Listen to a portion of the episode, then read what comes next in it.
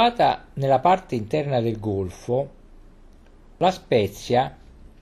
seconda città della regione e centro industriale di notevole consistenza e di rilevante interesse urbanistico,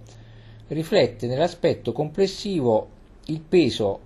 che la seconda età moderna, tra il XIX e il XX secolo, ha avuto nella sua vicenda storica. La Spezia infatti conobbe un impetuoso sviluppo economico ed urbanistico solo a partire dal 1808, quando Napoleone dichiarò il Golfo porto militare e la città prefettura marittima. Divenuta poi primo porto militare del Regno d'Italia, fu condizionata nei processi di crescita dalla costruzione dell'arsenale e fu sottoposta ad interventi di razionalizzazione urbanistica che ne cancellarono il tessuto preesistente e disegnarono la nuova mappa cittadina, tuttora ben riconoscibile. Le origini. Il borgo di La Spezia, come tale documentato dal XII secolo, trae origine da insediamenti anteriori. Numerosi reperti d'età romana, venuti in luce nella piana di San Vito, durante i lavori di scavo per la costruzione dell'arsenale, testimoniano l'esistenza di un cospicuo insediamento romano nell'insenatura più profonda del Golfo.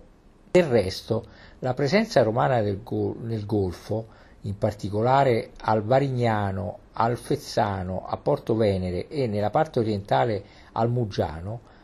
addirittura anteriore nella stessa fondazione di Luni, 177 a.C., è da porsi in relazione con le caratteristiche di approdo naturale eccezionalmente protetto che fin dalla remota antichità valsero al Portus Lune,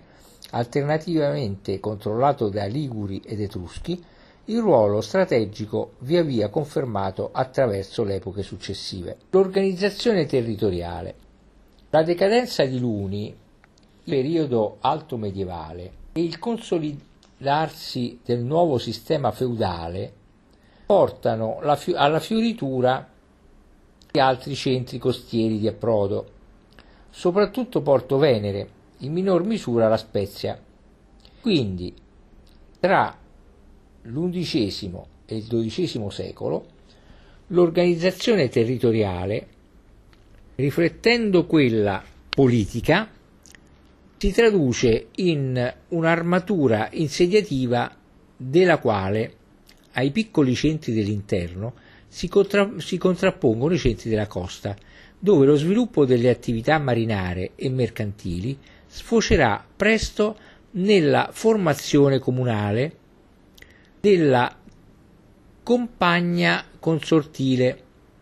Avanza intanto la penetrazione genovese, che attraverso complesse vicende politiche e militari si concluderà tra il 1276, acquisto del feudo dei Fieschi con capitale La Spezia, e la fine del XIII secolo, annessione della Lunigiana orientale con il passaggio del territorio della Spezia sotto il dominio di Genova.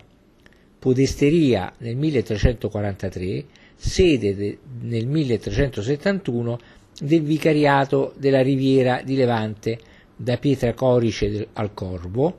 estensione prossima a quella dell'attuale provincia. A questa stessa data la città è dotata di mura.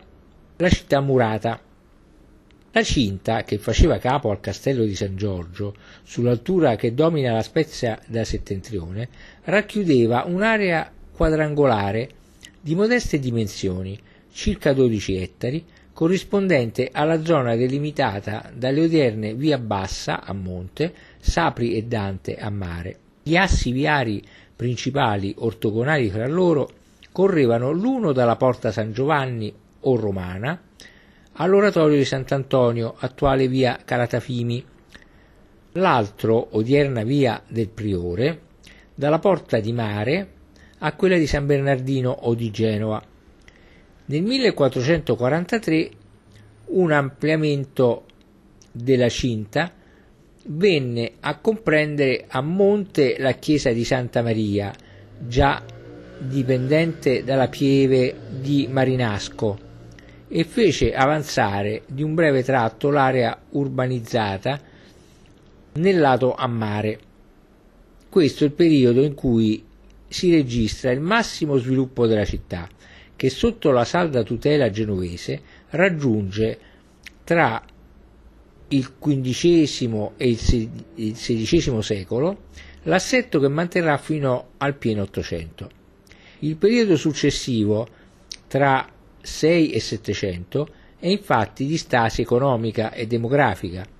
La popolazione è nel 1607 di 2800 abitanti, segnando un incremento di poche unità nel secolo successivo, stagnazione che consegue al rigido protezionismo economico della Repubblica genovese, sempre meno occupata coi traffici e le imprese sui mari e sempre più dedita alle attività finanziarie e alle manovre speculative. Le carte francesi della fine del Settecento e dei primi anni dell'Ottocento rivelano la condizione della Spezia alla vigilia delle grandi trasformazioni della seconda età moderna. La città, poco più di un borgo, è racchiusa nelle mura che fanno capo in alto al Forte San Giorgio. Non c'è alcun apparente rapporto con il mare, non ci sono opere fisse di qualche importanza che rivelino l'esistenza di uno scalo marittimo organizzato Emerge invece il carattere agricolo del borgo, la piana occidentale che si può supporre un tempo paludosa e malsana e, che sarà di lì a poco investita dall'arsenale, appare solcata di acque raccolte e ben governate ed è coperta di ordinate culture. Tra le mura e il mare sono tracce consistenti di acquitrini. Il periodo napoleonico L'inizio della ripresa viene fatto coincidere col periodo napoleonico, quando sotto l'amministrazione francese il Golfo, data la sua eccezionale qualità strategica, è fatto oggetto di particolari attenzioni. La Spezia, con decreto dell'11 maggio 1808, è ufficialmente dichiarata porto militare. Contemporaneamente si dà mano ai lavori per l'apertura della strada di Porto Venere, in vista della realizzazione di una città arsenale di grandiose proporzioni nel tratto occidentale del Golfo. Del progetto, mai realizzato, resta ampia e interessante testimonianza nella Memoria sul Golfo di La Spezia redatta dal prefetto Chabrol de Volvic si tratta di un disegno ambizioso, volto a trasformare il paesaggio e l'economia del Golfo con la fondazione di una città arsenale di 12.000 abitanti, disegno che se da un lato poggia sul concreto riferimento casi, ai casi di Brest e di Tolone, appare peraltro rigidamente costretto entro lo schema ideale della città neoclassica, improntato alle regole della simmetria e dell'unità prospettica. La situazione territoriale ottocentesca. A livello territoriale, la situazione del Golfo all'inizio dell'Ottocento è la seguente. Emerge, avendo ormai pienamente consolidato il proprio ruolo di capitale amministrativa e principale caposaldo mercantile, la Spezia, con 3.102 abitanti. Sulla costa occidentale Marola, Fezzano, Panigaglia e Portovenere.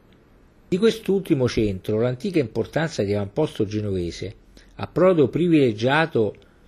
nelle rotte mercantili medievali e sentinella del Golfo, non è ormai che un pallido ricordo. Sulla costa orientale il centro più importante è l'Erici, l'unico del Golfo che può vantare il doppio, il doppio vantaggio d'un porto ben frequentato. La Spezia, fra l'altro, lamenta fondali insufficienti e d'un collegamento viario efficiente con Sarzana, importante mercato con 6.000 abitanti, oltre la Magra, e la Toscana. Il periodo post-napoleonico. La politica dei lavori pubblici, in particolare delle grandi strade di comunicazione a livello territoriale, prosegue dopo la caduta di Napoleone nel periodo sardo. Per iniziativa di Carlo Felice si porta a termine nel 1823 la carrozzabile Aurelia, da Genova alla Spezia. In quegli stessi anni Maria Luigia realizza la strada della Cisa da Parma a Sarzana, con il collegamento con Genova e il Piemonte da un lato e con l'Emilia e la Toscana dall'altro è definitivamente spezzato il secolare isolamento del territorio di La Spezia, che inizia da qui in avanti a sviluppare le potenzialità e le risorse connesse a una posizione geografica che risulta in qualche modo favorita, in quanto punto di cerniera e passaggio obbligato tra diverse aree, Piemonte, Toscana, Parma. È questa certamente l'origine del forte impulso alla crescita demografica che porta la popolazione della Spezia da, 40, da 4.050 abitanti nel 1832 a 6.000 nel 1850. Poco avanti, la metà del secolo, si registrano i primi concreti segni di un risveglio dell'attività urbanistica. La pianta della città del 1837 e le regie patenti di Carlo Alberto del 1842, queste ultime, istitutive della Commissione d'Ornato e relativo regolamento, sono intese per la prima volta a imporre una re- regolamentazione dell'attività edilizia, sia pure nei limiti di un'interpretazione accademica della disciplina urbanistico-architettonica, sostanzialmente racchiusa nel controllo degli allineamenti di facciata e degli stili architettonici degli edifici. L'arsenale. Ma la profonda trasformazione della città prende avvio con la costruzione dell'arsenale, alla cui vicenda si ricollega la connotazione complessiva della Spezia contemporanea e di gran parte del territorio del Golfo, le vicissitudini, le polemiche, i ripensamenti durano a lungo, sia attorno alla progettazione che al disegno del colonnello del genio Damiano Sauli 1849, appoggiato dal ministro della guerra Alfonso La Marmora, ne vede succedersi altri,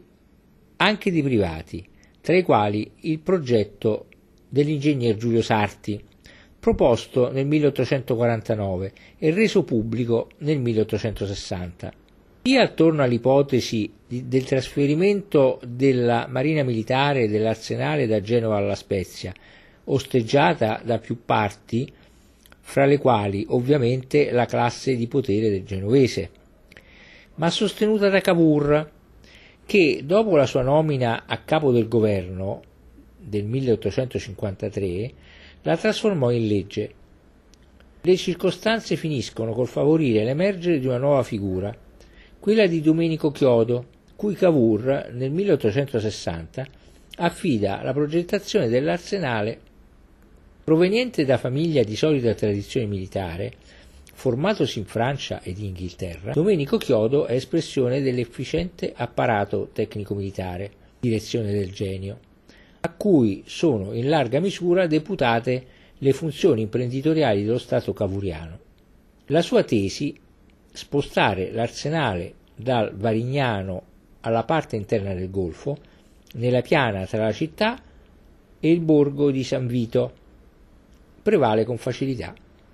I lavori per la costruzione dell'arsenale, varati con legge del 28 luglio 1860, vennero definiti nel, 1861 con una previsione di spesa di 46 milioni di lire, successivamente aumentata nel 1879 e portata all'importo complessivo di 56,4 milioni. L'8 agosto 1869 si inauguravano i lavori veri e propri che avrebbero ben presto trasformato l'iniziativa della più importante industria di Stato tra le prime industrie nazionali in assoluto. Il piano di ampliamento. Con il piano di ingrandimento del 1862, dichiarato di pubblica utilità nel 1871, la direzione del genio militare per la Marina, sotto la guida di Chiodo,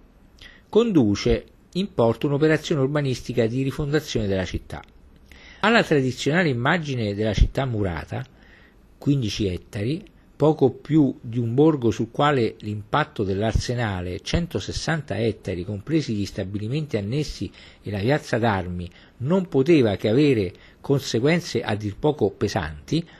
l'amministrazione militare sostituisce le ariose prospettive dei viali rettilinei alberati disegnando una maglia varia ortogonale stretta attorno ad alcuni nodi, punti di attacco fra città e arsenale, le caserme, l'ospedale militare e i macelli, la nuova stazione ferroviaria, la porta dello stesso arsenale, la porticata via Domenico Chiodo e il giardino pubblico.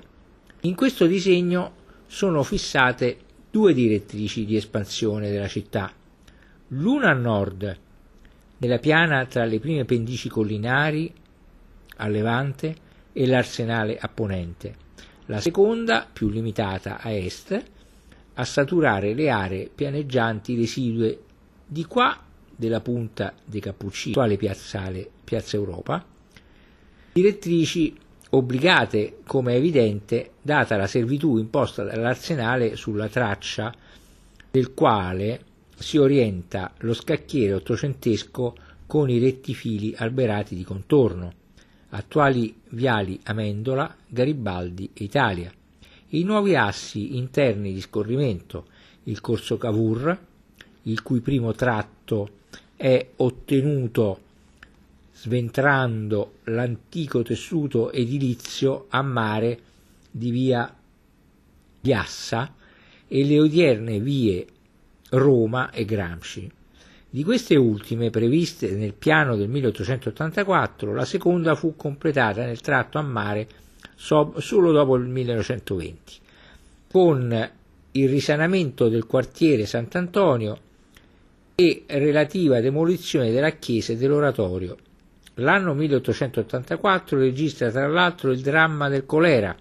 l'epidemia, mettendo a nudo l'eccezionale sovraffollamento e lo stato di sporcizia e generale miseria in cui versava la città, portava alla ribalta un tema, quello delle abitazioni operaie, che verrà affrontato con la costruzione nel sito detto di Yandarana, a nord-ovest della città antica, del quartiere intitolato a Umberto I, 1885-1889. Ai primi del Novecento, con lo sviluppo dei traffici marittimi e del porto mercantile fondato nel 1890 e soprattutto con la forte espansione delle attività industriali direttamente o indirettamente collegate con l'arsenale e sostenute dalle commesse dello Stato,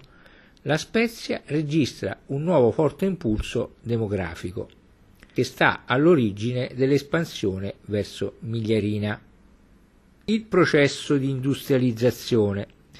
L'arsenale, che non è solo un presidio strategico, ma è anche e soprattutto un vasto complesso produttivo, presto si rivela capace di innescare un intenso processo di industrializzazione all'immediato territorio del Golfo. Sorgono in tal modo, accanto ai primi grandi complessi del Muggiano, Cantieri nel 1886, Pirelli, Cavi sottomarini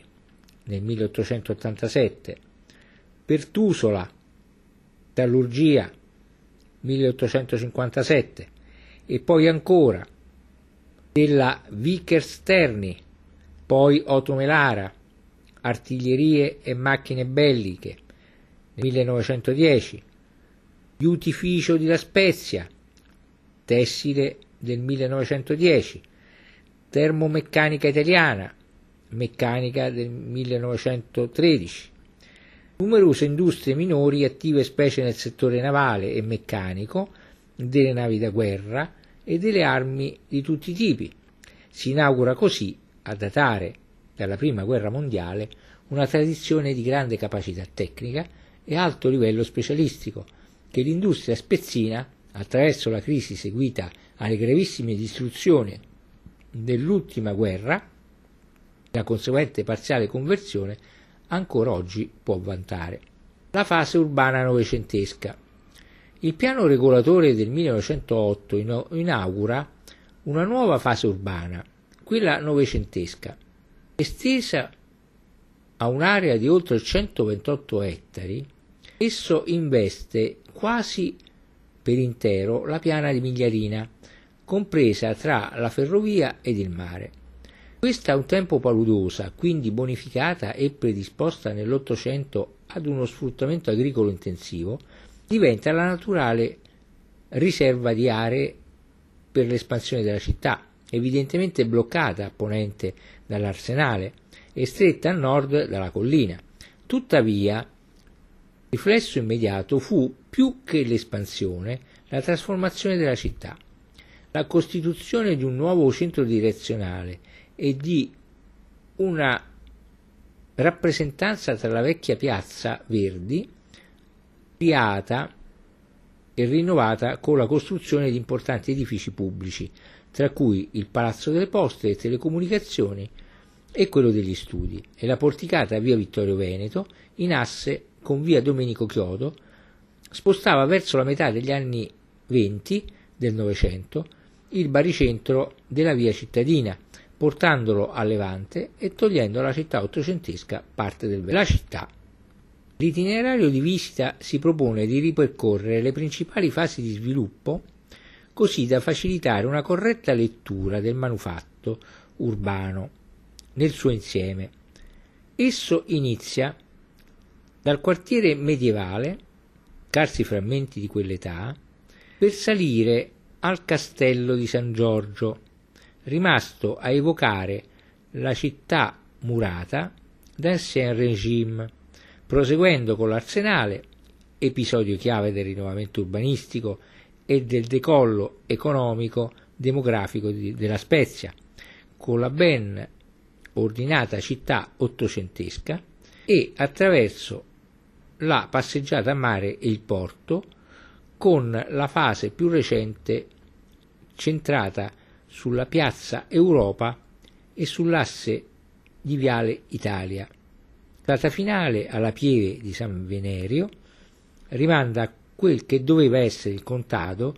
in questo caso il nucleo suburbano di Migliarina, in epoca medievale.